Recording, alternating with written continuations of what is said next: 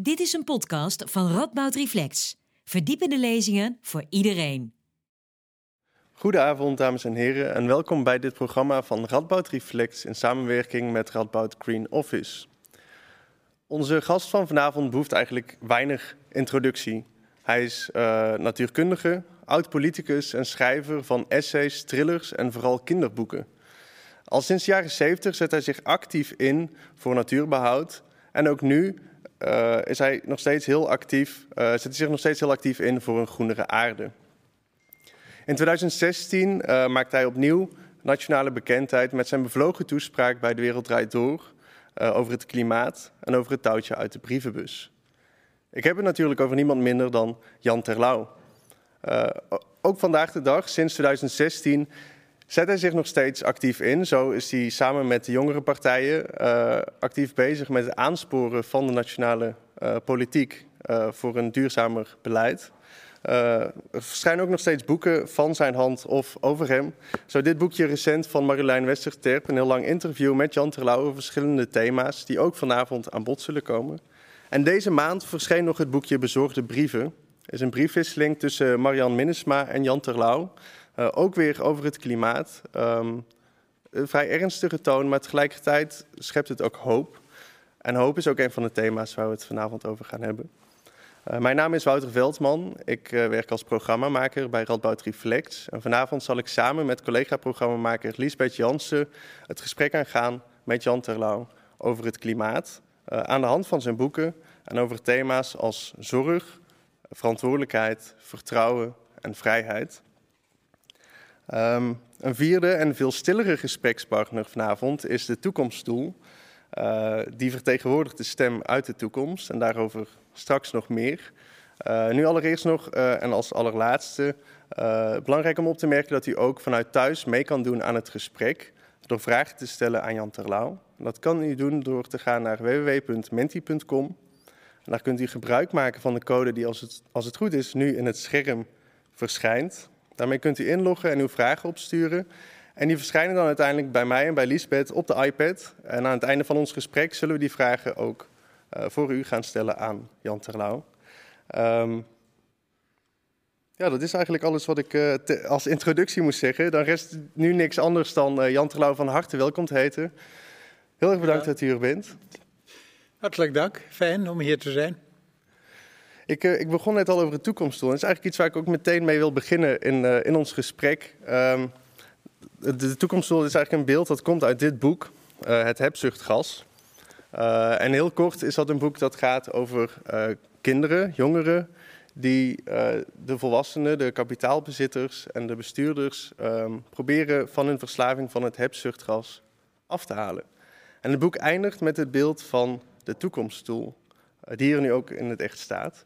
Zou u iets meer kunnen vertellen over wat die toekomststoel is? Ja, het boek eindigt ermee dat die jonge mensen, die brengen de ondernemers ertoe om als ze vergaderen, dat gaat altijd over besluiten en besluiten gaan altijd over de toekomst. Daar staat dan een stoel bij, een lege stoel. En die stoel, daar zit de toekomst. Daar zitten er nog ongeborenen en die staat er, zodat ze daaraan denken, dat die mee moeten praten. En dat is het idee van de toekomststoel. En dat is door sommige mensen opgepikt, heel leuk. En die wordt er nu af en toe inderdaad bijgezet. Ja, kent u echt bedrijven of, of uh, ja. organisaties die zo'n stoel hebben en bij vergaderingen de toekomst mee laten? Ja, er zijn, er zijn wat jonge vrouwen die uh, hebben dit opgepakt en die, die werken met bedrijven, speciaal als het gaat over hoe we met de natuur omgaan en zo. En die krijgen die bedrijven daartoe om dat inderdaad te doen. En scholen die zo'n stoel maken. Want ja, voor kinderen, het is hun toekomst tenslotte. Hè? Ja. Maar heeft u ook het, het is idee, maar een beeld. Ja. Heeft u ook het idee dat de toekomst eigenlijk te weinig uh, wordt vertegenwoordigd in, in bespreking en vergadering? Dat daarom ook dat beeld in het boek is gebruikt? Dat we te weinig met de toekomst bezig zijn? Weet je, ieder, ieder besluit gaat over de toekomst. Over iets wat nog moet gebeuren. En het besluit heeft effect op de toekomst. Dus ja, met de toekomst ben je als, je, als je bestuurder bent of politicus of wat dan ook, eigenlijk bij alles wat we doen, wat we besluiten, dat gaat over de toekomst. Daar ben je dan mee bezig. Ja, maar je, je hebt heel vaak het idee, zeker als het om politieke besluitvorming gaat, dat de toekomst waar het over gaat, zeg maar de komende drieënhalf jaar is tot de volgende verkiezingen. En hebt u dan het idee dat we met zo'n toekomststoel meer naar de langere termijn ook zouden moeten kijken. Ja, dat moet natuurlijk, hè? Ja. Dat moet, want die toekomst hier is langer dan alleen maar de komende drieënhalf jaar. Ja. Die gaat over de nog ongeborenen. Ja. Daar is die toekomst. Maar daar zullen we het vanavond vast wel over hebben. Ja. Hoe belangrijk dat is. Jazeker. Ja, er werd net al door Liesbeth dat, die lange termijnvisie genoemd. En ook al hoe dat, hoe dat eigenlijk met, met verkiezingen die steeds op komst zijn makkelijk uit het oog wordt verloren. Um, Heeft u het idee dat het ontbreken van zo'n lange termijnvisie, uh, dat het iets van onze eigen tijd is? Of is het iets mens-eigens? Of misschien inherent aan, aan democratie?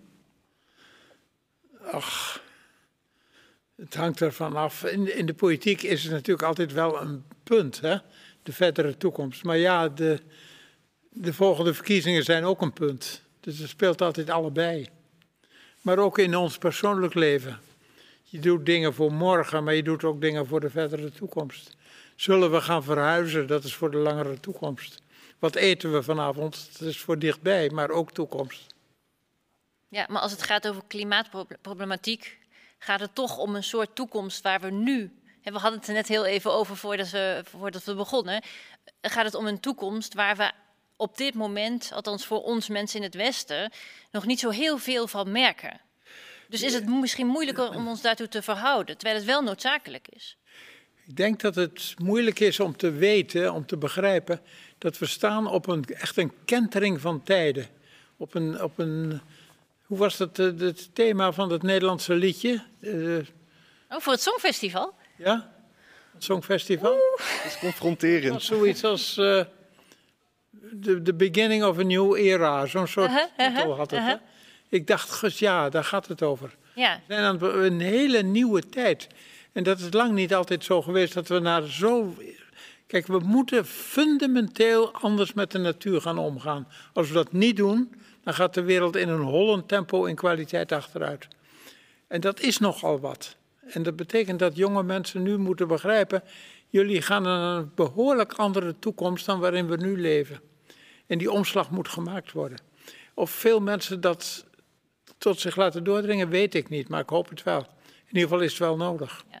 En kunt u eens wat, wat verder concreet maken waar dat hele andere voor u in zit? Het zit hem vooral in anders met de natuur omgaan. We hebben de afgelopen paar honderd jaar de natuur behandeld als iets wat niet op kan, wat je kunt gebruiken, wat je naar je hand kunt zetten. En alle organismen werken in samenwerking met andere organismen. De bijen werken met de bloemen en de vogels werken met de bijen enzovoort. En als wij nu de insecten in Nederland met vijfenzeventig procent achteruit laten gaan... dan weten we niet wat we aan het doen zijn, nee. Wat we aan het veroorzaken zijn. En dat begint nu door te dringen, dat moet sneller. Want David Attenborough die heeft die mooie film gemaakt, hè? Ik vond het heel opmerkelijk wat hij zei. Hij zei in één mensenleven, zijn mensenleven, vijfennegentig jaar is die... De C O twee concentratie was aan het begin van mijn leven, dat was het tweehonderdzestig parts per million. En nu is het vierhonderdtwintig. De, het, het, de ruimte voor wild leven was vijfenzestig procent, het is nu vijfendertig procent. Ja. Het aantal mensen was twee komma acht miljard en het is nu zeven komma vijf miljard. Dus dat kun je niet nog een mensenleven doen, want dan is het op. Ja. Dat vond ik een heel, heel, heel mooi beeld. Ja. In mensenleven hebben we dat zo achteruit laten gaan. Doe dat nog een mensenleven en ja. Het is op. Ja. Nou, zo kunnen we niet met de natuur blijven doorgaan. En dat is zo belangrijk voor de toekomst, voor onze kinderen. Dat daar moeten we ons allemaal mee bezighouden. Heeft, heeft u een idee hoe, hoe, hoe die focus op de toekomst en, en de, het belang van uh, uh, rekening houden met de kinderen en de mensen die na ons komen. Hoe we dat beter een plek kunnen geven in de politiek dan nu gebeurt? Ja, je moet het, moet het zeggen, je moet het vertellen. De mensen moeten het weten, want er moeten dus veranderingen plaatsvinden in de economie. Er moet een circulaire economie komen, anders met de natuur omgaan. Ophouden met bomenkappen over de hele wereld. Dat moet tot de politiek doordringen. En als de politiek het weet, dan moet de politiek het doen. Maar ik heb lang genoeg in de politiek gezeten om te weten dat je dat niet voor elkaar krijgt. Als je de mensen niet meekrijgt. Als de mensen het niet willen. En hoe moeten de mensen het nou willen als ze het niet weten? Dus eerst komt weten, zorgen dat de mensen het weten en dan zullen ze het willen. En dan moet de politiek het doen. Zo denk ik erover. Ja. Maar, ja. maar denkt u echt dat mensen het niet weten? Dat het echt onweten, onwetendheid is of is het er niet willen weten? U hebt ook een prachtig boek dat heet Kop uit, Kop uit het zand. Uh, steken we nog steeds met z'n allen onze kop in het zand? Het begint van lieverlee door te dringen. En mensen zullen het niet willen als ze denken, ja, het is alleen maar, gaat mijn welvaart achteruit en daar heb ik geen zin in, want zo nodig is het niet. Nee. Hoe beter ze het weten, hoe meer ze het zullen willen. Daar ben ik van overtuigd. Ja. Het is tenslotte niet voor zomaar iemand, het is voor hun kinderen. Een nieuwe wereld voor hun kinderen. En mensen hebben voor hun kinderen toch heel veel over. Ja. En toch heb je natuurlijk ook wel veel mensen, en voor mijn gevoel vaak ook wel een steeds dominantere groep, die, die actief uh, ontkent dat er iets aan de hand is. We hadden net ook al van tevoren even over Bolsonaro, die, die eigenlijk ook op die manier actief waarheden lijkt te ontkennen. En dan is de vraag van, ja, weet hij het dan niet? Of wil hij het niet weten? Of... Nou, Bolsonaro zegt natuurlijk ook wel dingen die waar zijn. Hij zegt, jullie willen dat wij Brazilië niet kappen, maar jullie hebben Europa ook gekapt in het verleden. Dus denk nu eens aan ons, dus help ons dan. Daar heeft hij in zekere zin wel gelijk aan. Dus je kunt hem niet... al die... Ik vind, ik neem hem wel dingen kwalijk, bijvoorbeeld dat hij zo dat kappen toestaat.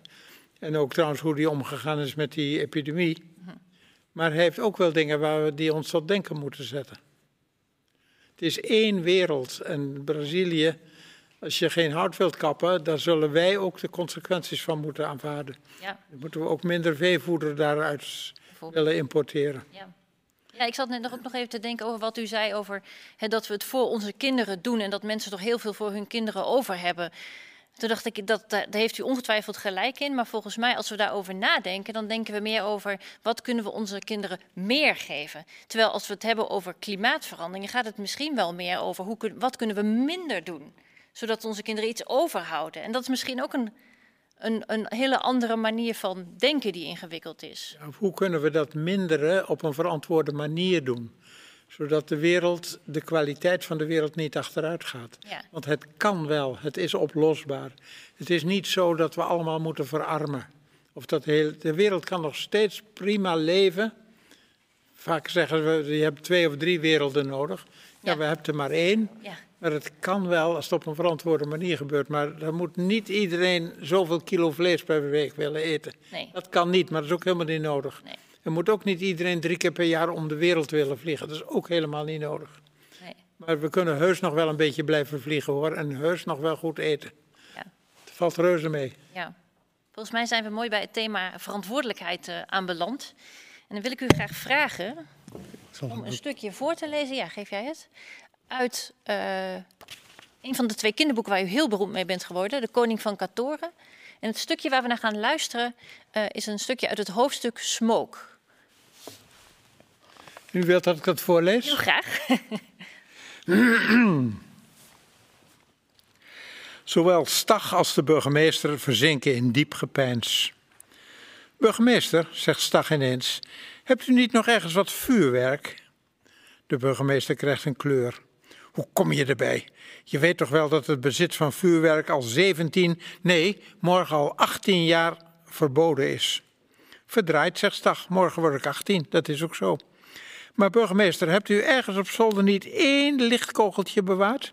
Voor als er een nieuwe koning zou komen of zo? Natuurlijk niet, brutale... Inderdaad, ik heb er nog één. Maar dat mag je absoluut niet weten, kwajongen. Ik hoef het niet te weten als ik hem maar krijg, zegt Stag onlogisch. De burgemeester gaat hem voor naar de zolder. Ze moeten vele trappen op, ze gaan door veel deuren. De burgemeester werkt hevig met sleutels, maar tenslotte komen ze er. Allemachtig, hijgt de burgemeester, ik ben hier bijna achttien jaar niet geweest.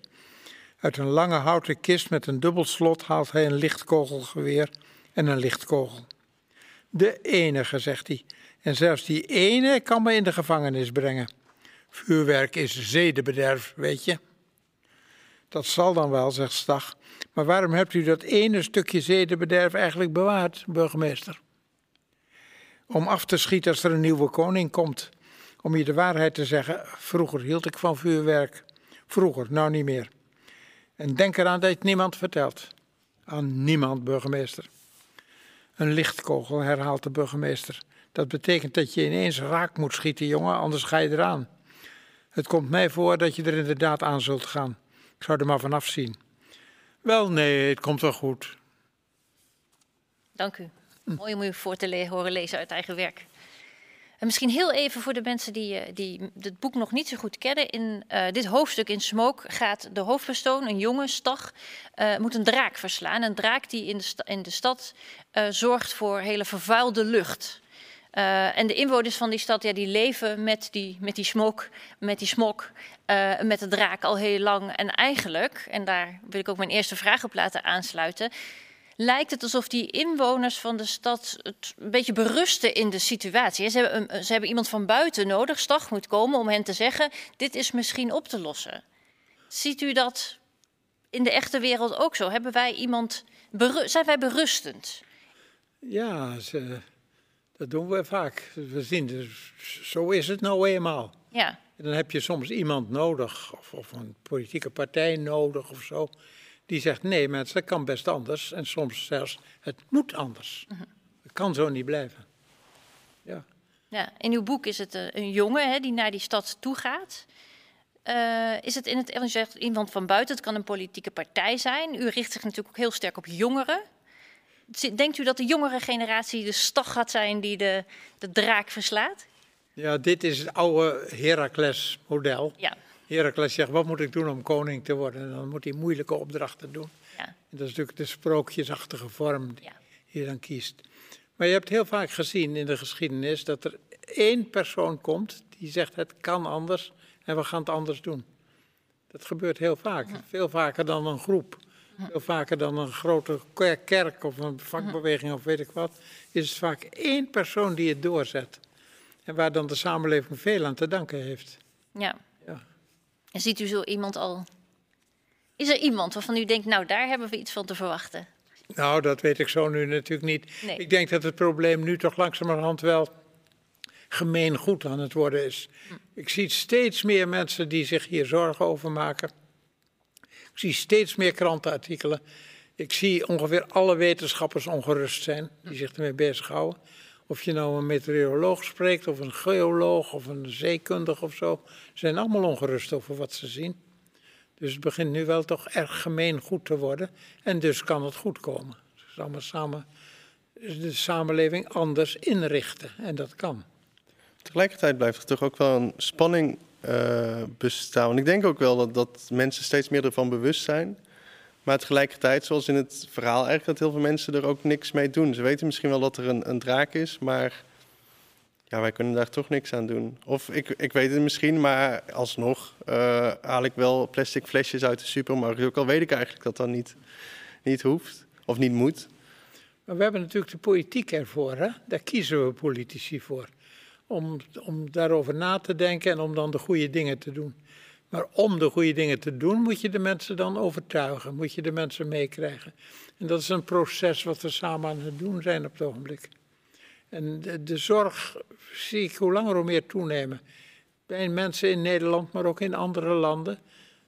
Ook in de Europese Unie, hoe langer hoe meer maakt men zich zorgen over hoe we met de natuur omgaan. Kan zo niet doorgaan. De biodiversiteit neemt zo zorgwekkend ja. af. Zoveel minder insecten, minder vogels enzovoort. En dat begint men te zien, gelukkig. En u zei net even van, goh, de politiek moet dingen veranderen. En de mensen moeten de politiek daartoe aanzetten om dat, om dat te willen. Ik vroeg me af, is dat inderdaad... Wat is de kip en het ei? Dat vraag ik me eigenlijk af. Want enerzijds zou je zeggen... Uh, inderdaad, de, de burgers moeten tegen de politiek zeggen... wij willen niet langer dit, wij, wij willen die kant op. Anderzijds hebben we natuurlijk de politiek nodig... Om, om regels te maken, om wetten te maken, om ons te zeggen... nou, we gaan niet meer langer, we gaan niet meer alle groenten in plastic verpakken... om maar eens even een heel klein voorbeeld te noemen. Dat doen we niet meer. Waar, waar ligt de verantwoordelijkheid? Waar ligt de primaire Het is een wisselwerking. De politiek, dat, dat zijn de mensen. Hè? Ja. Dat is, dat is niet iets verschillends. Uh-huh. Mensen kiezen hun eigen politici die ja. het voor ze gaan doen. Ja. Dus uh, ja, je kunt dat niet scheiden. En het gaat ook verkeerd als de burger, als de politiek denkt dat ze niet meer bij de burgers horen. Dat ze zich niet, dat ze de burgers niet meer bij betrekken bij wat ze doen. Ja, toch zie je Daarom natuurlijk vind ik die, die, die burgerberaden die hoe langer hoe meer in discussie komen. Door Rijbroek, door Macron heeft het gedaan enzovoort. Wordt hoe langer hoe belangrijker. Laat burger, maak ze mede verantwoordelijk, de burgers. Laat ze meedoen. Kunt u heel kort uitleggen wat zo'n burgerberaad precies is, voor mensen die het nog niet weten? Je kunt, je kunt zeggen, laat burgers meedenken. Bijvoorbeeld, je kunt door loting bijvoorbeeld honderd mensen aanwijzen. En die mensen dan voorzien van informatie en met elkaar laten praten. En zeggen, ik, denken jullie er nou eens over hoe we dat moeten doen? Want als mensen zeggen, ik win een windmolen in mijn tuin. Dat kan ik me best voorstellen. Ja. Maar als je dan zegt, oké, okay, praat er dan eens samen over waar die windmolen dan wel kan komen. Wat er dan wel kan. Dat helpt. Dan gaan die burgers mede verantwoordelijk zich voelen. En dan gaan ze meedoen en meepraten. En het blijkt dat dat toch heel goed werkt. Het heeft in Frankrijk goed gewerkt. In Ierland heeft men zelfs met een referendum, door burgers mee te laten stemmen en praten, bereikt dat, dat abortus bespreekbaar werd. Uh-huh. In het katholieke Ierland. Uh-huh. Dat was zonder burgerberaden niet gelukt. Nee. Naar ik hoor. Ja. Dus we moeten meer toe naar een uh, bottom-up manier van bestuur. Ik denk dat het in het algemeen geldt. Maak mensen mede verantwoordelijk. Ja. Dan horen ze erbij en dan willen ze meedoen. Ja. Een van mijn politieke slagzinnen is altijd geweest: het hebben van plichten is een recht. Ja. Je hebt niet alleen recht op rechten, je hebt ook het recht om plichten te hebben. Want dan hoor je erbij, dan mag je mede verantwoordelijk zijn. Ik denk dat het heel erg belangrijk is. Als mensen moeilijke dingen moeten doen, maak ze mede verantwoordelijk, dan willen ze. Dan willen ze mee helpen. Maar toch zie je nu bij de verkiezingsuitslag, ik, ik persoonlijk in ieder geval, dat ik me dan toch zorgen maak. Dat ik denk, nou, hebben we allemaal protesten gehad, ook tegen klimaatdingen. Als je dan kijkt wat er voor uitslag is, is laat dan niet zien dat het grootste deel van Nederland zich nou echt zorgen maakt om het klimaat. Ik vind niet dat het erg in de politiek, in de, in de verkiezingsuitslag te zien is geweest. Maar het begint wel te leven in de kranten, in de discussies, in de mensen onderling. Merk je toch dat de mensen het... Ze vertalen het nog niet zo gauw politiek, maar het bezielt de mensen wel, geloof ik hoor. En dat is belangrijk. De natuur is zoiets wezenlijks, het is zo essentieel. Ja. Het hoort er, wij horen zo bij de natuur. Ja. En dat, dat moeten we weer meer gaan begrijpen. Ja. Of weer, dat moeten we eens een keer goed, goed gaan begrijpen. Ja. Ja. Denkt u dat dat ook de reden is waarom, waarom uw boodschap zo, mensen zo graag horen? Omdat u eigenlijk blijft zeggen... Ondanks alle, he, ondanks alle cijfers, ondanks alle onderzoeksrapporten die zeggen... inderdaad, de insecten zeventig procent afgenomen, de zeespiegel stijgt, dit en dit. U blijft zeggen, als we er maar onze schouders onder zetten... dan kunnen we het toch nog de, de ergste schade beperken.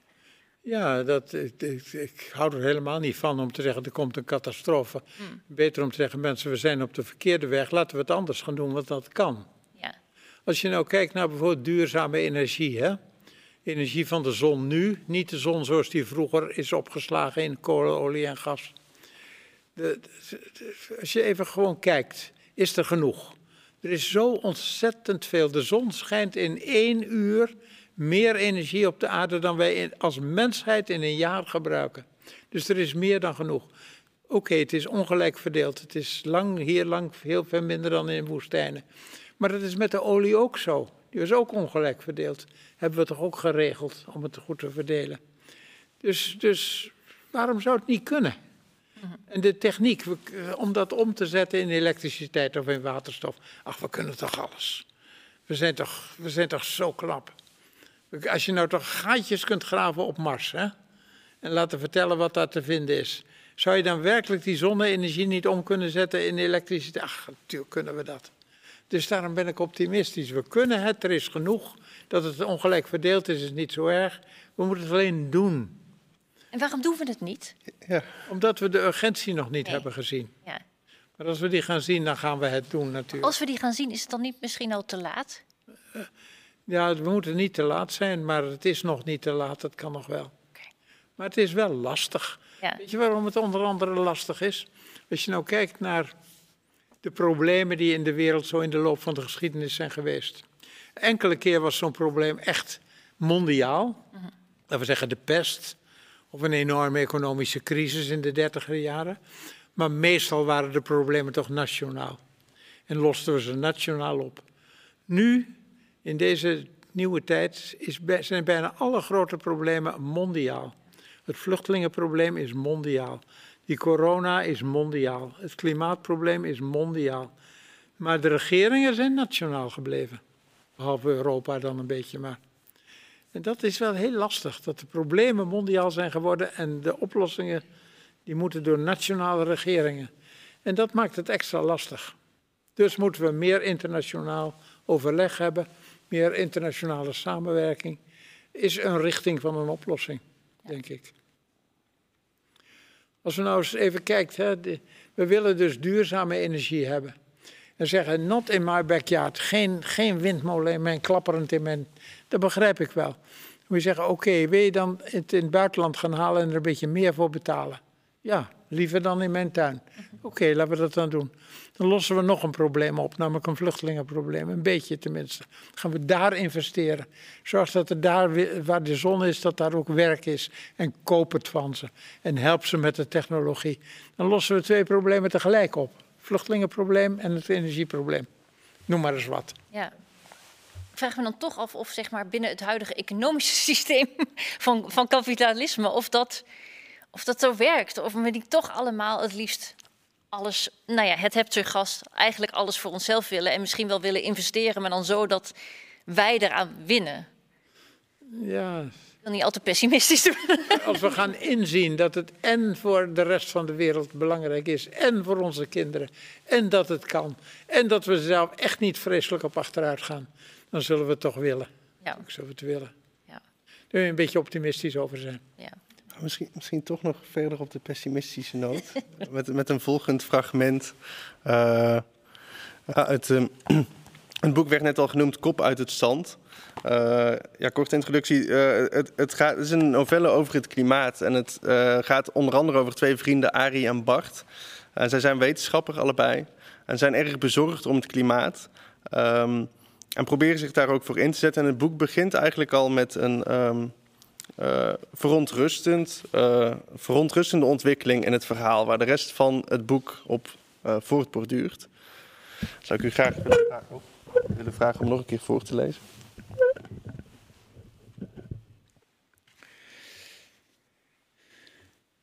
Gingen ze weer biljarten vrijdag? Helaas, dat gaat niet, mailde Arie terug... Hij was druk met een actie waar zijn baas niet blij mee was. Hij zocht contact met alle wetenschappelijke verenigingen in het land. Biologen, chemici, natuurkundigen, geologen, klimatologen. Hij probeerde hen ervan te overtuigen dat ze in actie moesten komen tegen de politiek. Politici snapten nu helemaal niets van de gevaren die de aarde bedreigden. Of in elk geval hadden ze er totaal geen aandacht voor. Ze waren bezig met de hype van de dag. Nu ging het alweer dagenlang over niets anders dan een rechter... die de dag voor het proces tegen pedofiel Van de B... in een bedenkelijke kroeg was gesignaleerd. De minister moest uitleg geven in de Kamer. Op het scherm getuigden de fractievoorzitters gretig van hun verontwaardiging. Voor de kranten was het voorpagina nieuws. Intussen werd achteloos besloten dat het programma voor zeekustversterking... om financiële reden werd getemporiseerd... omdat eerst de overheidsfinanciën op orde moesten worden gebracht. De media wijden er twee zinnen aan, op pagina zeven van twee dagbladen. Bart mailde op zijn beurt dat het schandalig was, maar niets nieuws onder de zon ging het niet altijd zo. In negentien veertien waren Duitse soldaten ten strijde getrokken, alsof ze naar een feestje gingen. In negentien vierenveertig, terwijl de wereld nota bene in brand stond, was de gereformeerde kerk in tweeën gebroken over een kwestie de doop betreffend die bijna niemand begreep. In tweeduizend drie waren de Amerikanen Irak binnengevallen om vernietigingswapens te verwijderen die er niet waren. De wereld was nou eenmaal absurd, gingen ze dan althans volgende week weer biljarten. Het bleef stil van Aries kant. Tot twee weken later. Toen kwam er een lang mailbericht waar Bart zeer van schrok. Arie vertelde in dat bericht dat hij op bezoek was geweest bij Hilde van Kamp, de president van de Koninklijke Nederlandse Academie van Wetenschappen. Ze was hoogleraar in de geschiedenis en de natuurwetenschappen, een vrouw met hoog aanzien in de wetenschappelijke wereld. Arie had haar het voorstel gedaan om die wetenschappelijke wereld te mobiliseren. Hun kennis was immers eigendom van de gemeenschap. Wetenschappers hadden niet alleen verantwoordelijkheid voor het vergaren van kennis, ze waren ook staatsburger. Als de politiek hen niet hoorde, als het niet doordrong, dan moesten de wetenschappers op de barricade. Dan moesten ze van zich laten horen op een manier die politici kunnen vatten. Dan moest hun eeuwige twijfel maar eens even aan de kant worden gezet. Hij had weinig begrip ondervonden. Hilde van Kamp had hem niet begrepen, of ze had gedaan of ze hem niet begreep. Ze had omstandig uitgelegd dat iedereen zijn specifieke rol heeft in de samenleving. In een democratie, wat een verworvenheid, zijn het nu eenmaal de gekozen politici die beslissingen nemen. De wetenschap heeft een adviserende rol, geen dwingende, enzovoort, enzovoort. Tot zover weinig nieuws voor Bart. Deze discussie hadden ze vaker gevoerd. Wat hem verontrustte was de opmerking dat Arie de laatste tijd veel aan Jan Palach moest denken. Praag, zestien januari negentien negenenzestig. Het was aanleiding voor Bart om meteen de telefoon te grijpen. Vergeefs, geen gehoor. Alleen gelegenheid om een bericht in te spreken. Om vijf uur een mededeling in het radiojournaal. Vanmiddag heeft een man zich op het plein in Den Haag overgoten met benzine en in brand gestoken. Omstanders hebben het vuur gedoofd. De man is naar het ziekenhuis gebracht. Zijn toestand is zorgwekkend. Volgens de eerste berichten zou het gaan om een milieuactivist. Ja, dank u wel. Uh, ik moet zeggen, toen ik dit las, uh, ik, ik, ik ken uw werk vooral al, als kind en uw kinderboeken. Dat zijn vaak wat opbeurende uh, teksten. En toen las ik dit en ik, moest, ik schrok er wel een beetje van, van, het, van het beeld. Uh, gewoon als eerste vraag, waar, waarom specifiek dat beeld? Waarom dat beeld van Jan Palach, uh, die zich ook in brand heeft gestoken natuurlijk.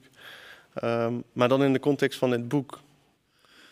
Ja, ach, ik heb dat beeld maar eens genomen. Dat het kan gebeuren dat iemand door zo'n daad te stellen ineens uh, iets bereikt. Die Jan Palach heeft iets bereikt. En dus hij wil dat ook bereiken. Ik raad het absoluut af, hoor, om het te doen. Mensen doen het niet. Maar goed, het is een roman en dan mag je dat, vind ik, gebruiken. Nee, absoluut, absoluut. Um, ja, u zei al, uh, Jan Palach heeft er wel een hoop mee bereikt toen, maar toch in het boek, zonder dat ik al te veel wil verklappen over het verloop van het boek, maar blijft dat toch het effect grotendeels uit.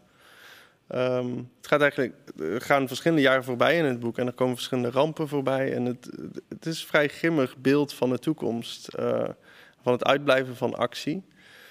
Um, wat het eigenlijk voor vraag bij mij opriep, is hoe u zo'n, toch zo'n grimmig en pessimistisch beeld, dat wordt geschetst in het boek, weet te combineren met uh, toch een oproep tot vertrouwen en tot optimisme. Ja, en er staat ook, dat is wat ik, wat ik net daarvoor las, als de wetenschap, wetenschap is ontzaglijk belangrijk. En we hebben heel veel te danken aan wetenschap. Vooruitgang, welvaart, langer leven, minder kindersterfte enzovoort. Dat hebben we. Maar ik vind intussen dat wetenschappers toch iets meer op de barricade zouden kunnen gaan. Ja? Ja, want de wetenschap die weet het veel beter dan de mensen. Die onderzoeken het. En die, die, die, die, die geloven geen sprookjes over voorbije eeuwen waarin ook dingen gebeurden en zo. En, en een, een wetenschapper is ook een, is ook een staatsburger. Heeft ook stemrecht. Hij is ook een burger en hij heeft kennis en die kennis is eigenlijk van de gemeenschap, niet alleen van hem. Die heeft hij verworven. Het is kennis van voorouders en, en de universiteit heeft het betaald. Die kennis is ook eigendom van de gemeenschap, daar moet hij wat mee doen. Dus daarom zeg ik, wetenschappers, ga op de barricade en overtuig die politici dat het dringend nodig is dat ze maatregelen nemen. Toch schreef u ook ergens, uh, uh, wetenschappers zijn slechte uh, activisten omdat ze twijfelen. Ja, dat, dat is de reden dat ze het niet doen, ja. Denk ik. Is dat niet ook juist goed? Is dat niet wat wetenschappers moeten doen? Dat is ook zo. Wetenschappers moeten natuurlijk altijd blijven twijfelen. Want dan zoeken ze naar nog dichter bij de waarheid komen. Ja. Maar, ja, ik ben zelf wetenschapper geweest in het begin van mijn leven. En twijfel is heerlijk. En je, maar zet hem eens even een klein beetje aan de kant en vertel dan wat je bijna zeker weet. Ja. Tegenover al die mensen die het niet geloven. Ja. Hè? Dus ik, ik raad ook wetenschappers aan, ga op de barricade, wees staatsburger. Ga ook in de politiek, of, of in ieder geval bemoei je ook met politiek. overtuig politici dat er dingen moeten gebeuren, want jullie hebben de kennis. Ja, toch zie je ook een andere vorm van twijfel die... Ik bedoel, ik ben geen klimaatwetenschapper, maar ik heb wel proberen te verdiepen in uh, klimaatwetenschap. En ik moet zeggen dat het vrij bedroevend is als je dat allemaal leest. En dat dan af en toe toch ook de gedachte opkomt van... ja, wat heeft het voor zin überhaupt? Uh, staat er niet heel slecht voor? Uh, dat je er toch ook heel pessimistisch van kan worden. Maar dat lijkt u totaal niet te hebben. En dat vind ik wel bewonderenswaardig, maar ook... ja, roept bij mij ook de vraag van hoe dan? Hoe, hoe, hoe, hoe kunnen we dat? Toch die hoop... Um... Ik ben natuurlijk wel bezorgd, maar daarom nog niet pessimistisch. Ik ben bezorgd. Er moet veel meer gebeuren. We moeten anders met de natuur omgaan. Maar het kan wel. En ik zou pessimistisch zijn als ik zeg, het kan niet meer. Het is te ver. Kijk, als, als we de temperatuurstijging door klimaatverandering niet beperken tot twee graden, of liefst anderhalve graad, dan is er een behoorlijk grote kans dat als we de volgende eeuw ingaan, dat het dan niet meer te stoppen is wat je ook doet. Dat er allerlei niet-lineaire effecten zijn, permafrostlagen die ontdooien en zo. Dat wat je ook doet, dat het niet meer te stoppen is. Ja, dan zou ik pessimistisch zijn als we dat punt hebben bereikt. Maar het hoeft nog niet. En het heeft ook weinig zin om pessimistisch te zijn, daar los je weinig mee op. Met optimisme los je meer op. Ja, ik wilde het net vragen. Ja, ziet u het ook als een soort persoonlijke missie om, om optimistisch te blijven, ondanks alles? Ja, het is ook een beetje mijn aard misschien, hoor. Maar het is ook... Uh, ik heb... U somde mijn cv op aan het begin. Ik heb door, door heel toevallige omstandigheden... ben ik niet alleen natuurwetenschapper, maar ook politicus geworden... en uiteindelijk ook schrijver, tot mijn stomme verbazing... En die drie dingen bij elkaar, die maken dat ik toch wel mooi drie invalshoeken heb om over dit probleem te praten. Hè? Ja. Als wetenschapper, als politicus en als schrijver bereik ik meer mensen. En ik voel, en ik heb een ontzettend mooi leven gehad. Ik heb, ik heb een prachtig leven met de universiteiten en met... Enfin, ik vind dus dat ik de verantwoordelijkheid heb om het ook te gebruiken. Dus dat probeer ik dan maar op mijn oude dag. Ja, en als we nu eens naar die toekomst toe... Uh... Uh, kijken. En dan als, we dan, als we dat nu zouden vragen aan de generaties van de toekomst. Vinden zij dat, nou ja, dat u, dat wij met z'n allen de plicht hebben om, om optimistisch te blijven? Om te blijven geloven dat het kan? Hoe dat roept die toekomst ons zeker toe. Ja? Mensen, verzaag niet, doe het alsjeblieft. Ja. Want het kan en het is voor ons. Dat roepen ze vanaf die stoel. Ja. Denk ik. Ja, maar begrijpt u ook dat er heel veel mensen zijn die inderdaad denken... ik vind het een heel mooi verhaal, maar het kan, ja, het kan. Ik hoor toch eigenlijk alleen maar verhalen dat we eigenlijk al te laat zijn. Parijs Klimaatakkoord, doelen niet gehaald en eigenlijk ook gewoon te laag gesteld. Maar dat is niet waar. Nee? We zijn, we, we zijn wel laat, maar niet te laat. Het kan nog best. We kunnen best in de komende vijftien jaar de hele wereld voorzien van duurzame energie. En dan zou het klimaatprobleem opgelost zijn. Daarmee nog niet de biodiversiteit. Nee. Er zijn nog andere dingen voor nodig. Ja. Goed, weer een ander probleem. Ja. Maar dat, dat kan wel. We moeten wel morgen beginnen, denk ik. Ja. Ja. Misschien ook ja. concreet van wat, wat, wat, wat we kunnen doen. Uh, en, en toch nog een heel klein beetje die pessimistische toon. Die zullen we zo loslaten. Ik moest denken aan een uitspraak van... volgens mij was het Timothy Morton, de klimaatdenker. Die zei iets van... iedere keer als je in de auto stapt en je zet je voet op het gaspedaal... dan draag je bij aan een zesde massa-extinctie. Tegelijkertijd, als je je voet niet op dat gaspedaal zet... Nou, dat maakt eigenlijk ook helemaal niet zoveel verschil. Uh, en dat drukt een beetje ervaring uit die ik zelf ook vaker heb. Van, ja, wat, ik ik, ik doe, wil wel mijn best doen om, om duurzamer te leven en weet ik veel wat. Uh, maar tegelijkertijd voelt het soms een beetje nietig. Dat ik denk van, ja, wat draag ik in mijn eentje nou bij?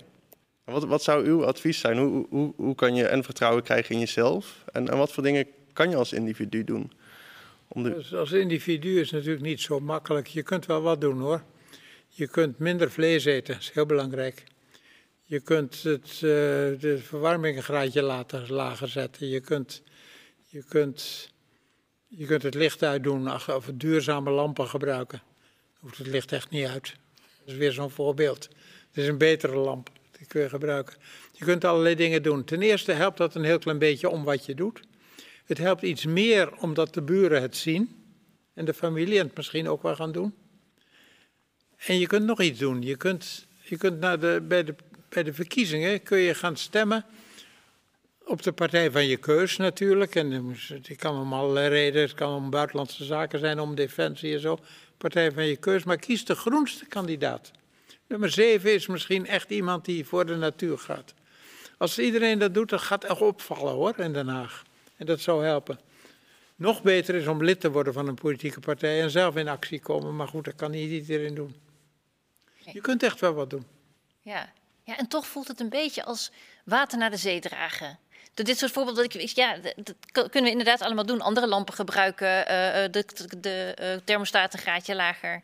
Maar als je dan ziet wat de desastreuze gevolgen van klimaatopwarming nu al zijn, dan denk ik, wat maakt mijn dik trui, trui nou uit? Of, of... Ja, maar dat, dat komt wel in een versnelling. Dat, ja? dat kan wel beter worden. We hebben, als je kijkt hoeveel plastic we in de zeeën hebben gegooid. Ja. Daar kunnen we toch mee ophouden. Ja. En dat, dat is, er zijn ook landen die er al mee ophouden. Zeggen geen plastic meer. Ja. Dat kan. Ja. Dat kunnen we doen. We kunnen elektrisch gaan rijden uh, straks. Hè? Minder rijden en elektrisch gaan rijden. We kunnen vliegen op, ke- op synthetische kerosine. Elektrisch vliegen, dat zal voor grote vliegtuigen nog heel ver weg zijn. Maar je kunt wel op synthetische kerosine die gemaakt is met duurzame energie. Dat kan allemaal. Er zijn overal oplossingen voor. Dus hoef je niet te verzagen. Je kunt zeggen, nou, blijf proberen. En dat zal in een versnelling komen. Het zal doordringen tot steeds grotere groepen mensen. Anders met de natuur omgaan. Natuur is zoiets moois. En over die steeds grootgroepige mensen, dat doet me ook weer even denken aan het uh, boek Kop uit het zand. Iets wat me daarin opviel, wat ik eerder ook al noemde voordat het programma begon, is u, u omschrijft daar, over, volgens mij is het dan over twintig jaar of zo, dat uh, scholieren in opstand komen wereldwijd tegen de klimaatproblematiek. Maar dat schreef u voordat dat uh, daadwerkelijk gebeurde in de wereld. Ja, ik dacht al, al heel lang, dacht ik, jeugd, pik het niet. Het is jullie toekomst. Jullie trekken niet aan de touwtjes. Maar het is wel jullie toekomst, dus pik het niet. Ga in staking. Ja. En was u tevreden met die staking die er toen... Ja, dat is ook gebeurd voor ja. een deel en dat vond ik heel leuk natuurlijk. Ja. Maar heeft het veel uh, zoden aan de dijk gezet? Ja, dat heeft natuurlijk nog niet direct geholpen, maar het zijn allemaal... Stappen. Stappen die gedaan worden. Ja. Ja. Ja. Er is echt wel vooruitgang hoor. Er is echt wel verbetering. In de manier waarop wij omgaan met de aarde. Ja, we, ja. Zullen, we zullen ook een andere landbouw gaan bedrijven. Dat, dat kan niet anders. Als je nu ziet deze ziekte, hè, deze pandemie. Ja. Die wordt weer veroorzaakt door dieren, hoogstwaarschijnlijk. Uh-huh. En al dat ophokken van dieren wat we doen. Er zijn zeventig miljard gedomesticeerde dieren in de wereld. zeventig miljard. Veel meer dan wilde dieren. En die opgehokte dieren die veroorzaakten ziektes. Zoonose ziekten. Dat beginnen we in te zien en daar zullen we iets aan gaan doen. Dat gaan we doen. Ja. Daar ben ik van overtuigd. En denkt u dat die verandering in het Westen gaat beginnen? Zijn wij degene, omdat wij misschien gewoon de meeste welvaart hebben... zijn wij degene die het initiatief moeten nemen? En wij hebben het ook veroorzaakt. Ja. Wij zijn verantwoordelijk. Ja. Dus wij hebben het maar te doen, vind ik. En wij, als je ook kijkt naar de, de, de ecologische footprint, zoals men dat noemt... hè, die is van een Amerikaan... Tien keer zo groot als van iemand uit India. Met andere woorden, als een Amerikaan wordt geboren... is tien keer zo schadelijk voor het milieu... als wanneer er iemand in India wordt geboren. En wij maar mopperen op te veel mensen in India. Ja. Maar die, die paar Amerikanen die zijn veel schadelijker. En Nederlanders. Ja. Ja, dat is zo. En dat geeft ook een grote verantwoordelijkheid. Ja, ja en tegelijkertijd, u had het net al inderdaad over hè, meneer Bolsonaro... die zegt, ja, maar luister eens, jullie hebben ook je oerwouden gekapt. Waarom mogen wij dat niet doen? Ja. En je ziet natuurlijk ook dat verschillende landen... verschillende prioriteiten en problemen hebben. En ja, een land als Brazilië wil natuurlijk vooral het liefst... een economie op orde houden. En pas daarna komt het uh, prioriteit ja, van... Ik kan je ook de... voorstellen, als je veel armen hebt... en ja. als, je, als je in welvaart nog zo achterblijft bij ons... dan is dat geen wonder... En dan, we hebben ook wel heel erg weinig verantwoordelijkheid voor de wereld genomen. We hebben slavernij gehad. Dan kun je, er is een discussie over, hè? Moeten we excuses maken voor slavernij? Ja, excuses, dat weet ik niet, maar ongedaan maken van de gevolgen... als dat nog een klein beetje mogelijk is, dat kun je doen. zeggen, daar waar ze op achterstand hebben gezet, waar we hun dingen hebben gestolen en hier gebracht, kun je alsnog herstelprogramma's doen. Ja. Het is ook, ook toch heel interessant, hè? Heel vaak zeggen mensen, we hebben het er nog niet over gehad, de overbevolking is het grote probleem. Ja. Nou, vanwege die ecologische footprint is dat betrekkelijk. Maar wat toch heel interessant is, het enige wat helpt tegen overbevolking is welvaart brengen. Dat helpt ver weg het beste. Niet, niet kind, één kind programma's of zo, welvaart brengen. Dan worden er vanzelf minder kinderen geboren. Leidt het dan niet juist ook tot veel meer consumptie? Omdat nu natuurlijk ook de welvarende landen ook heel uh, veel consumeren. En dat is ook een van de oorzaken van de klimaatproblematiek. Dat zal zeker ook een, een tegenhanger zijn, dat er dan meer consumptie is. Maar toch denk ik dat als je de welvaart beter spreidt over de wereld, dan die, die wereldbevolkingstoename, die zijn, de voorspellingen zijn ook dat dat stopt, hè, over een jaar of zestig. Ja. Ja. En als je, hoe meer welvaart je spreidt, hoe beter het gaat werken. Ja, ja, op allerlei gebieden. We zijn er behoorlijk onverantwoordelijk en zelfzuchtig bezig geweest. Ja. In de, welvaart, in de westerse welvaart. Ja. Ja, toen Wouter en ik het van, vanmiddag nog even zaten voor te bereiden, toen dachten we, het is enerzijds, je wilt heel graag meegaan in uw hoopvolle betoog. Tegelijkertijd merk ik in ieder geval bij mezelf dat je snel geneigd bent tot pessimisme en ook tot een gevoel van machteloosheid en, en, en nou ja, soms ook wel een soort van paniek van, goh, het gaat allemaal mis en wat doen we eraan? En toen dachten we, eigenlijk heb je bijna een soort... Een, misschien heb je wel toch religie of in ieder geval een soort godsbeeld nodig om te geloven dat er iets is dat uiteindelijk ons uh, helpt of dat we het allemaal niet alleen hoeven doen.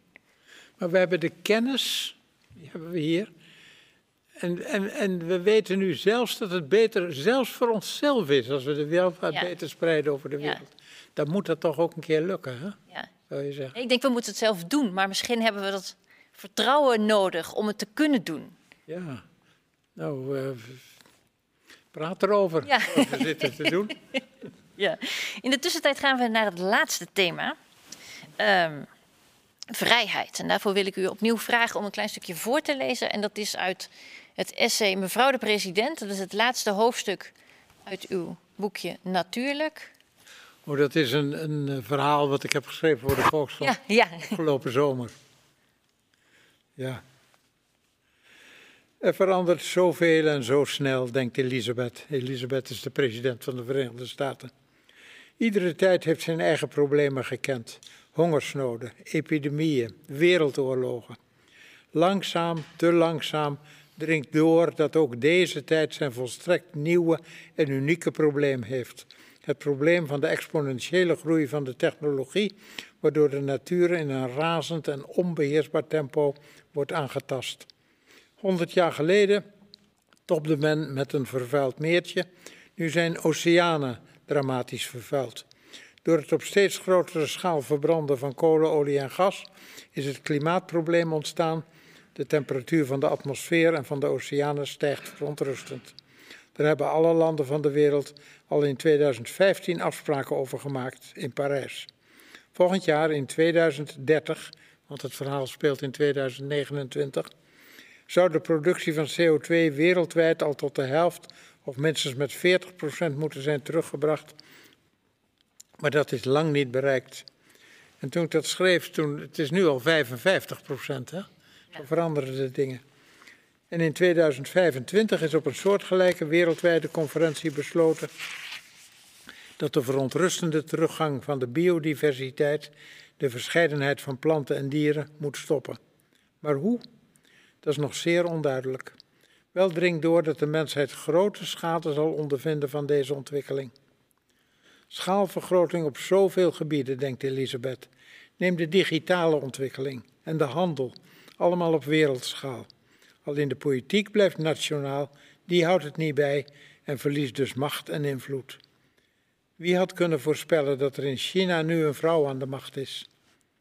Bel mevrouw Lin, Peggy, zegt ze, bel mevrouw Lin.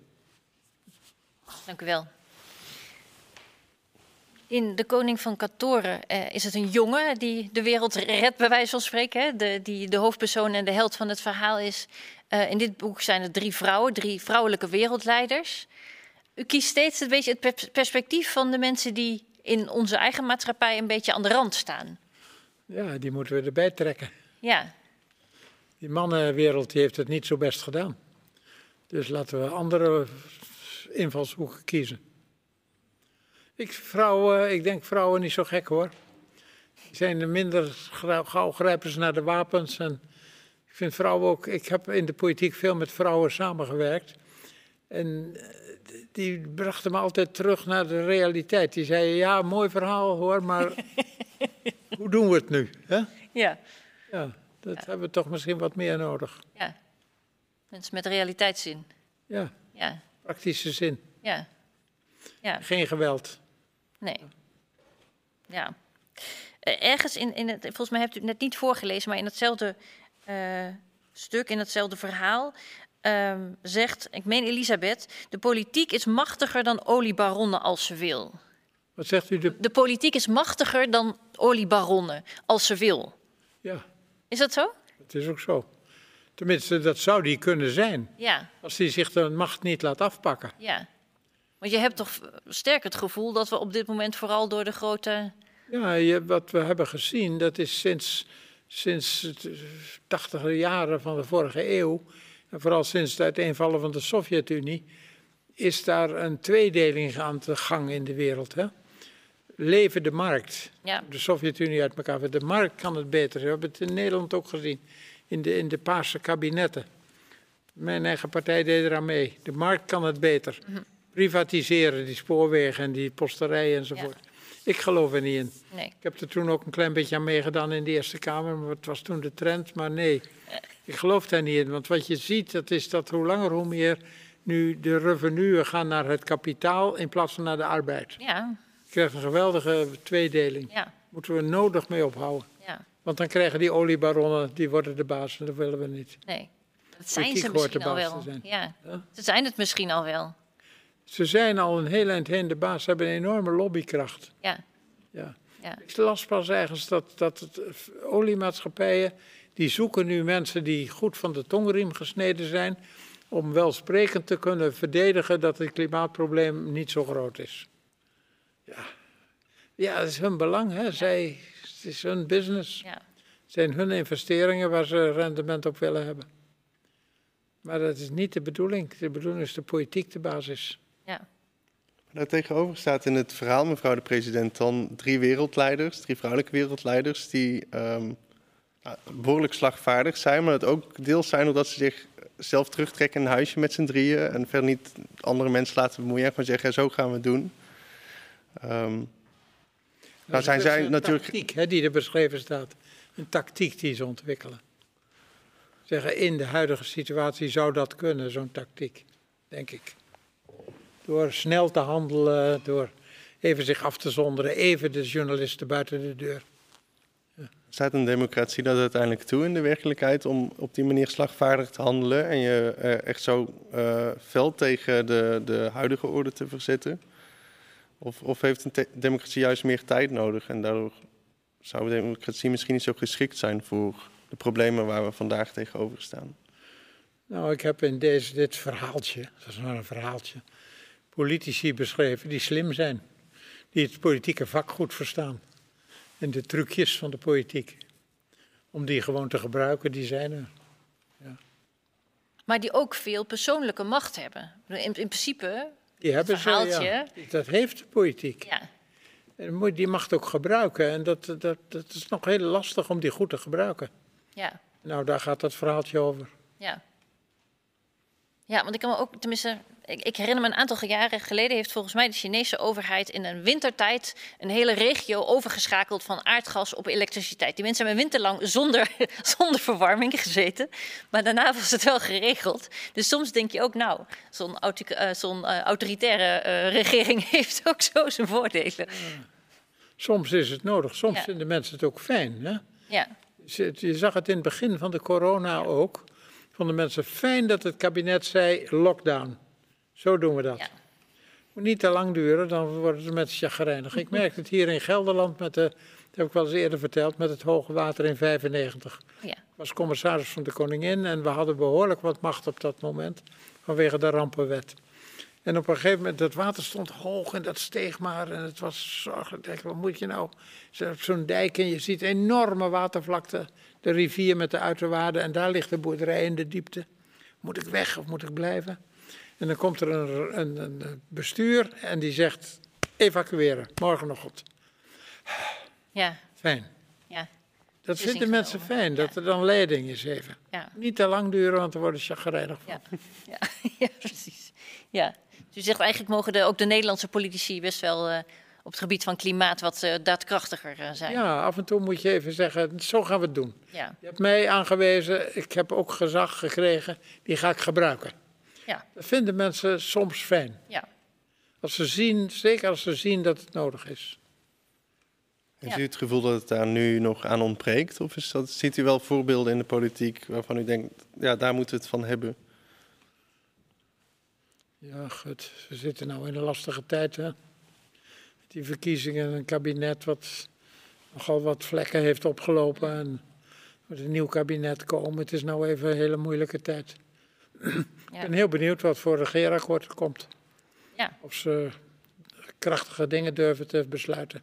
Ja. Ik begreep dat u er een voorstander van bent dat meneer Rutte maar ziet. Ik vind het moeilijk als je, ja. als je zo...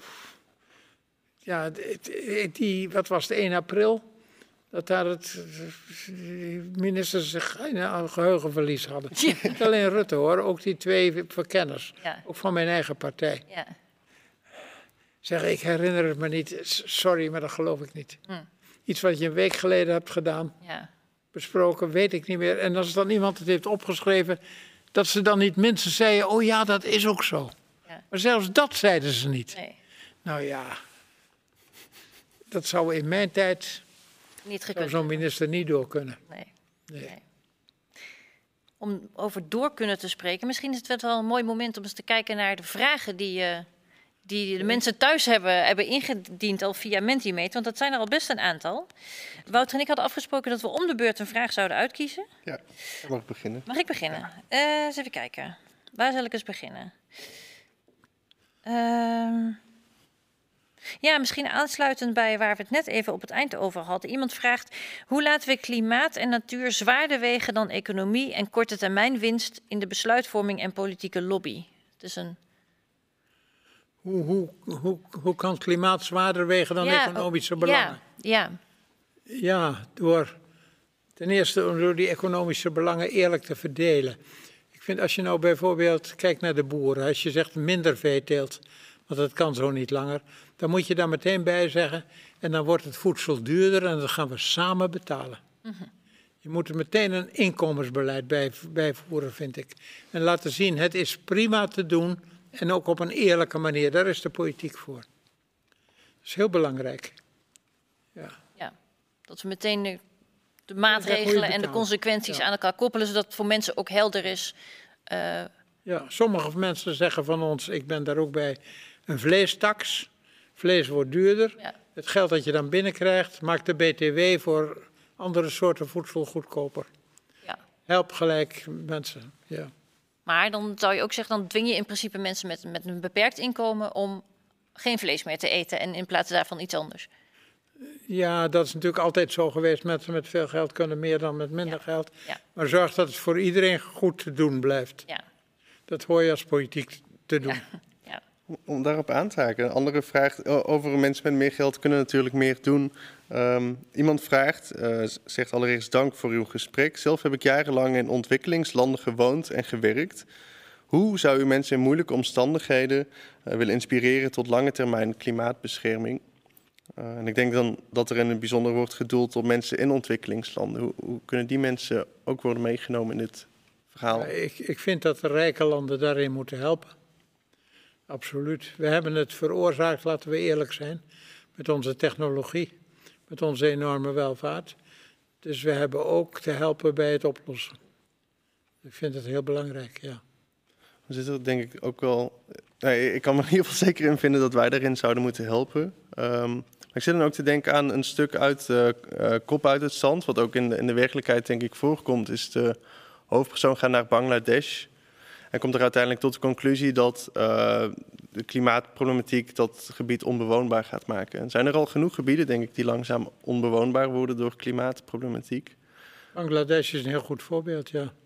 Maar hoe kunnen de mensen daar alsnog dat vertrouwen dan houden in vertrouwen?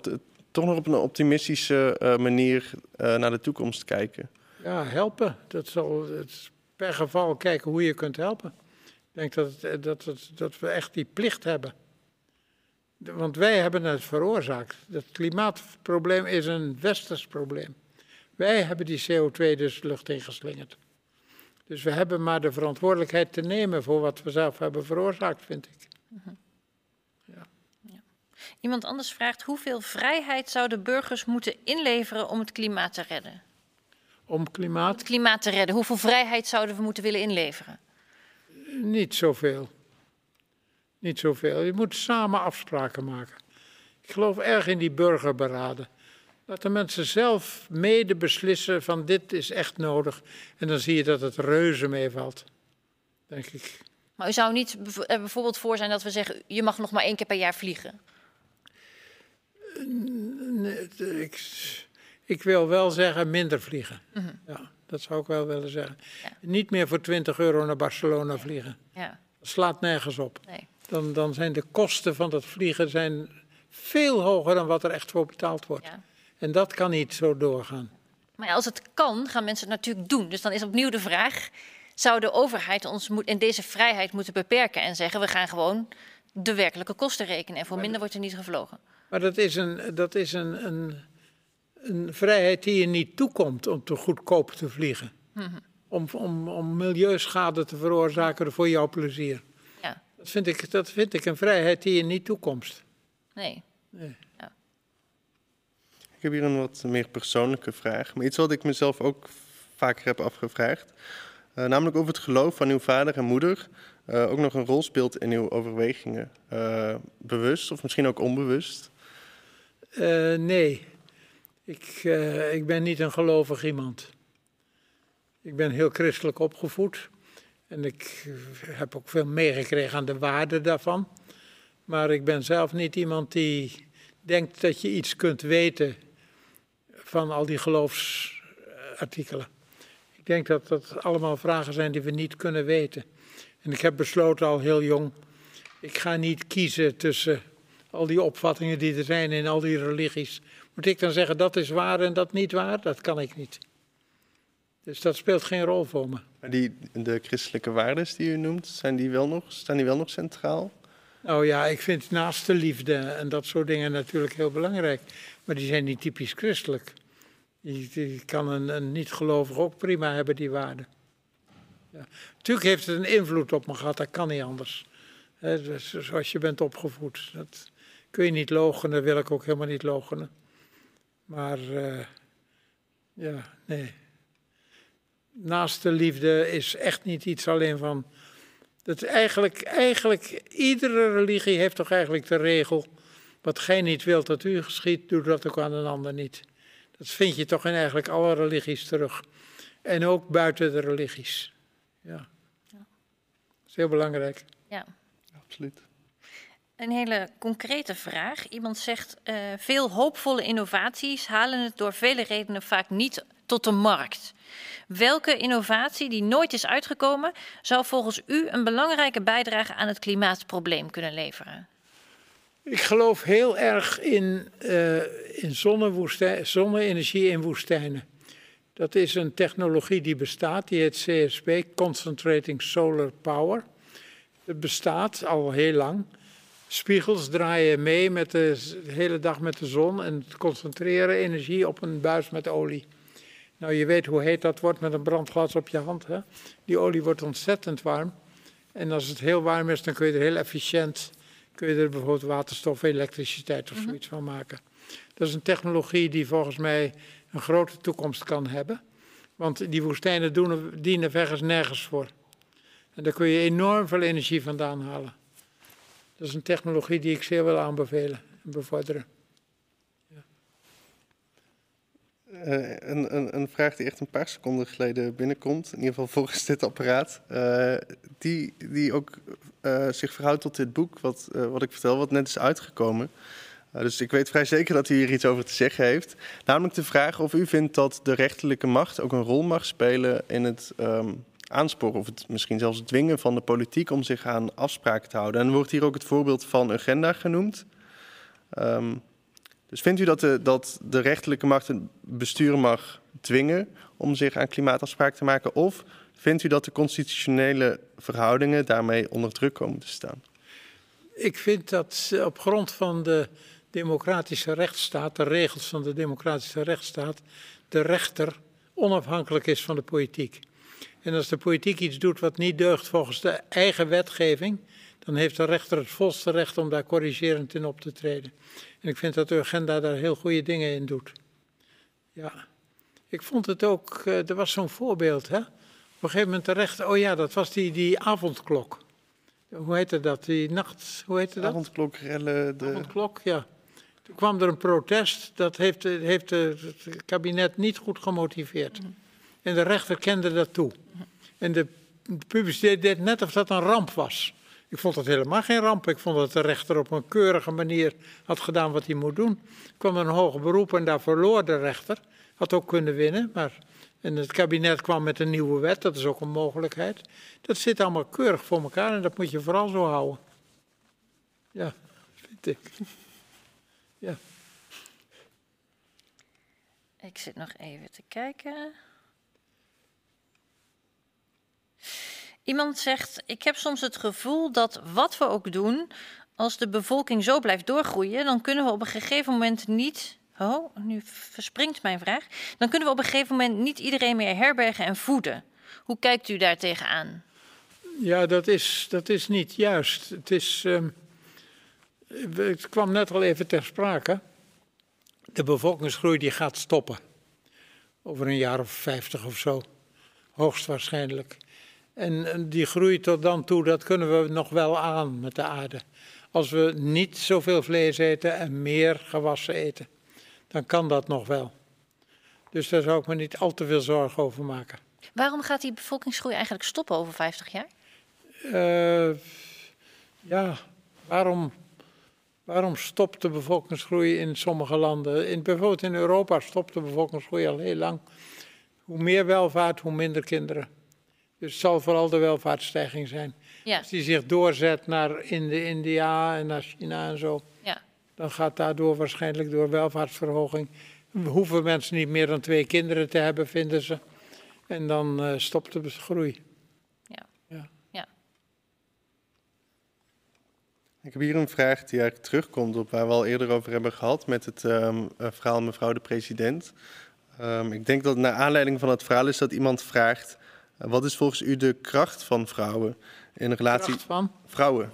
De kracht van vrouwen. In relatie tot anders omgaan met de natuur. Ja, ik weet het niet. Vrouwen zijn heel concreet, vind ik vaak. Vrouwen kijken gewoon naar de feiten en zeggen dan... Ja, dat is allemaal mooi en wel, maar dit moet, dat moet je anders regelen. Dat kan anders geregeld worden. En de, voor de natuur, het is allemaal heel logisch hoor, hoe het zit. Ik geloof ook dat wat ik zeg hier en wat wij hier tegen elkaar zeggen, dat dat logisch is. En vrouwen houden van logica. Ja, dus uh, ja, gewoon op grond van concrete denkwijze denk ik dat dat gebeurt. Ja. Ja. Iemand anders vraagt, um, deze tijden worden misschien wel bij uitstek gekenmerkt door verdeeldheid... Dat mensen heel veel verdeeldheid ervaren in, in, in hun directe omgeving. Hoe uh, herkent u dit en hoe kunnen we daarmee omgaan? Ja, dat heeft denk ik voor een groot deel te maken met die sociale media. Waardoor we heel erg veel meningen de wereld in kunnen sturen. Ik heb er bitter weinig verstand van, want daar ben ik te oud voor. Maar dat zal wel een groot effect hebben. En ik denk dat daar goed over moet nagedacht worden... hoe we daar verder mee om moeten gaan met die... Met die sociale media. Alleen ik ben niet degene om dat te doen. Ik nee. ben te oud. Ik ken, ken de technieken te weinig. Ja, maar even los van de sociale media. Denkt u dat die verdeeldheid die er dus is... dus ook een van de redenen is waarom we maar niet opschieten... met het oplossen van het klimaatprobleem? zal niet helpen. Nee. Of het het nou echt tegenhoudt, dat weet ik niet. Maar nee. Ik zie als ik zelf iets gedaan heb in Buitenhof, zo afgelopen zondag, dan komt er weer een regen aan tweets. Een gedeelte is het helemaal eens met me en een ander deel is het oneens en die vertellen dat dan ook. En ja, daar wordt weer op gereageerd. Dus ja, dat kan dan verdeeldheid meebrengen, denk ik. Hè? Ja, ja, en het maakt natuurlijk ook iets uit.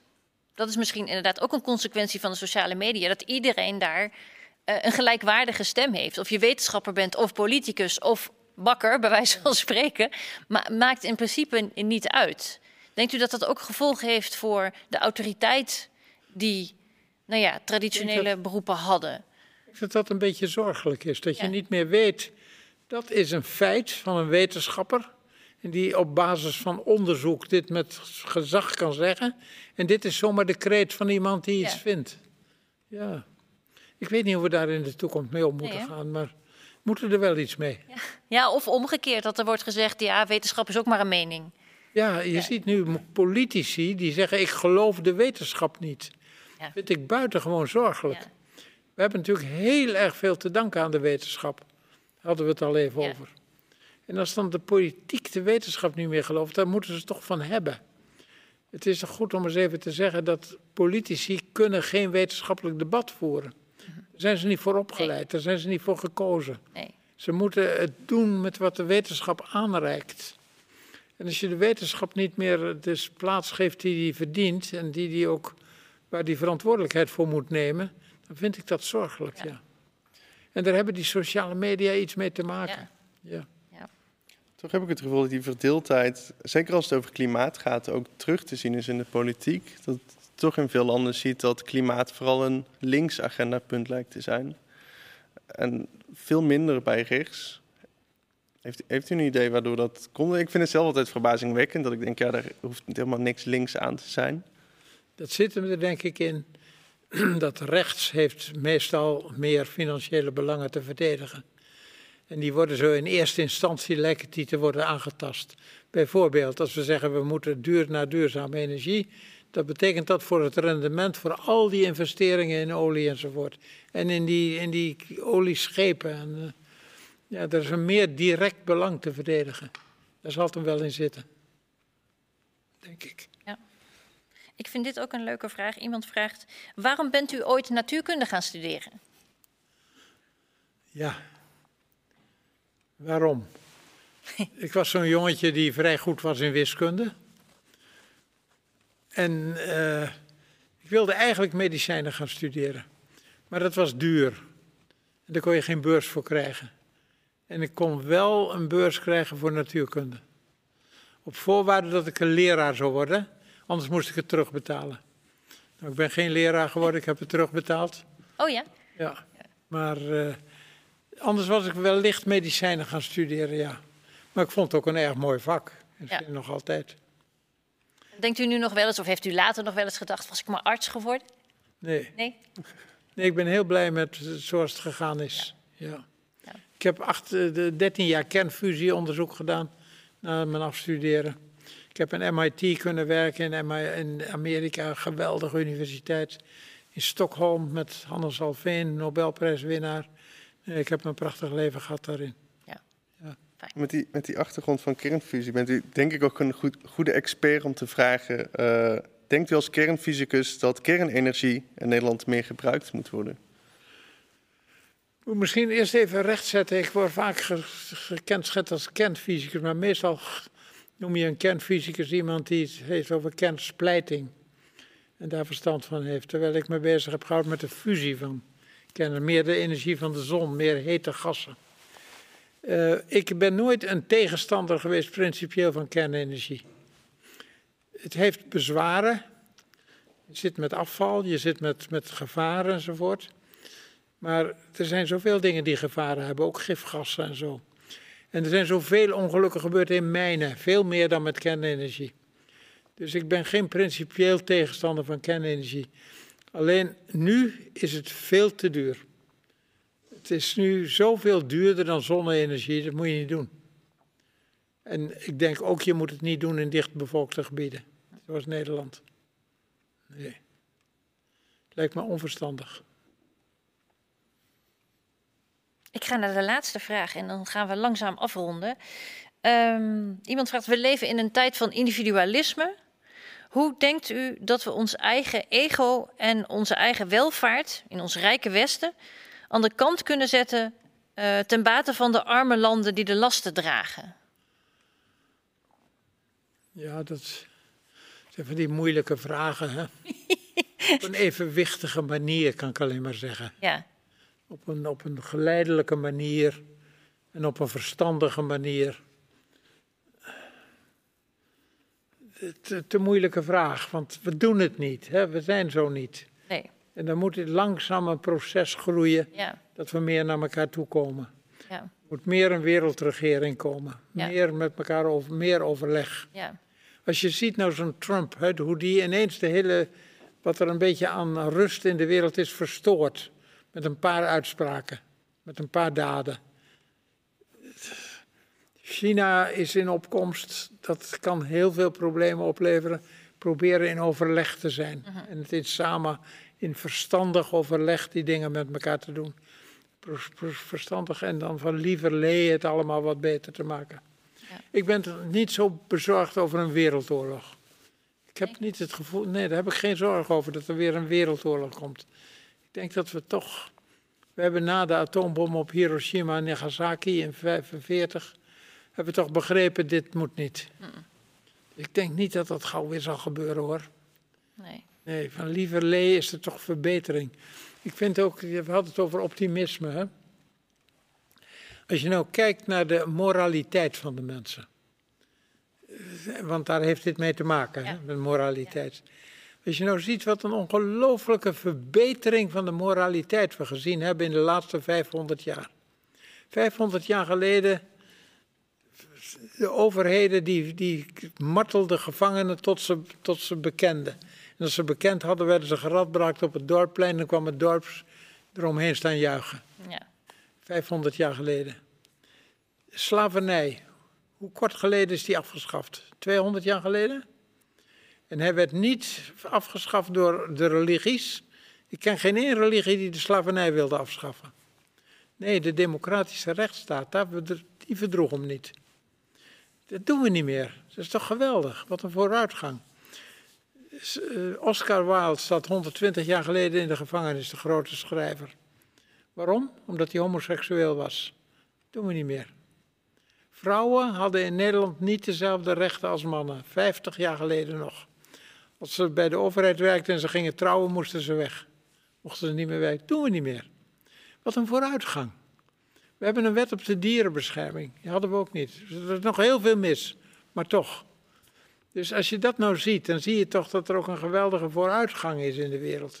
Ja. Dan hoef je toch niet altijd zo pessimistisch te zijn. Maar bent u dan niet bang voor de, voor de reactionaire bewegingen die je toch wel echt ziet groeien? Dus je hebt Trump gehad, die nog steeds heel veel steun heeft gekregen. Wat zegt u de?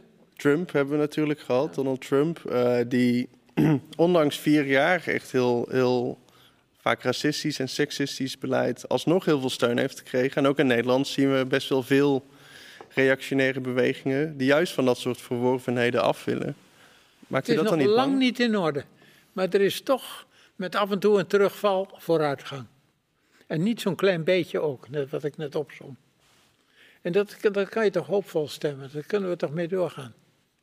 Minder racisme, meer eerlijkheid, ook wereldwijd. Ja. Meer naastenliefde.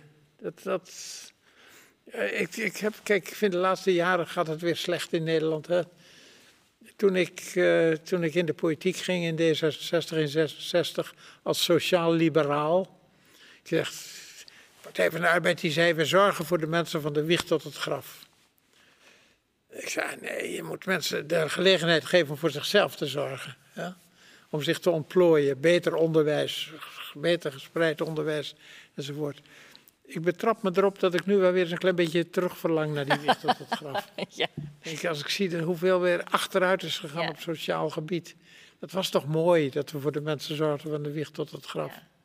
Ja, ja, soms gaat het weer een beetje terug en nou moet, dat moeten we weer herstellen in een nieuw kabinet. Ja. Weer meer verzorging voor mensen die het nodig hebben.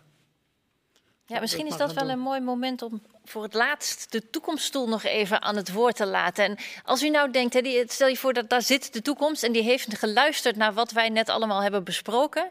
Wat denkt u dat de toekomststoel graag zou willen dat wij allemaal meenemen van vanavond? Wat denkt u dat een belangrijke boodschap is geweest? Ja, die zegt we gaan het... het, het we gaan herzien de manier waarop we met de natuur omgaan. Dat gaan we in ieder geval doen. Maar we gaan ook weer een klein beetje sociale rechtvaardigheid herstellen. Of een klein beetje, een heleboel. Want dat is nodig. Ja. En ja, dus probeer het beter te krijgen. En dat is, dat is moeilijk. En er worden altijd allerlei vragen gesteld aan ons allen die we niet kunnen beantwoorden. Waarom zijn we zoals we zijn? Ja. Waarom doen we het niet beter? Ja. Ja. Ja. We zijn maar mensen. We ja. zijn zwak. Ja. We zijn egoïstisch. Ja. Maar ook weer niet zo. Rutger Bregman die heeft een boek geschreven, De meeste mensen deugen. En het, ik geloof het ook, valt wel mee. De meeste mensen valt wel mee. Nou, dat is toch een fijne boodschap om de avond mee te besluiten. Meneer Terlouw, mag ik u heel hartelijk danken dat u hier vanavond wilde zijn. En met ons allen, weinig in de zaal en veel uh, thuis voor de, voor de, voor de livestream. Uh, dat u uw kennis en uw expertise en uw levenswijsheid met ons wilde delen. Mensen die thuis uh, hebben gekeken, fijn dat jullie er waren. Heel fijn dat jullie mee wilden discussiëren en zoveel vragen hebben uh, ingediend. Um, we hopen dat jullie ervan hebben genoten. En we hopen dat jullie je, je hebben aan laten steken door, de, de, de, uh, uh, door het optimisme van meneer Terlouw. Vond u dit leuk? Kijk eens op onze website. We hebben nog veel meer programma's de komende tijd. Graag tot een volgende keer bij Radboud Reflex.